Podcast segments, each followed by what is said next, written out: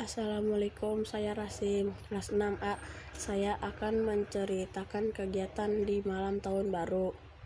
Malam tahun baru, kami tidak pergi ke mana-mana karena dalam pandemi ini kita lebih baik di rumah saja untuk memutus rantai penularan virus corona.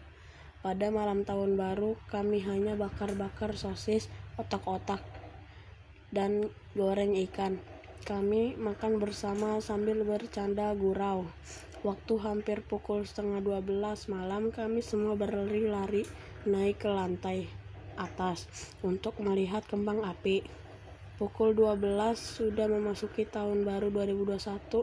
Kami sangat antusias si ikan kembang api yang dikelilingi gedung-gedung yang megah. Saya merekam video kembang api di tahun baru Suasana malam itu sangat menyenangkan.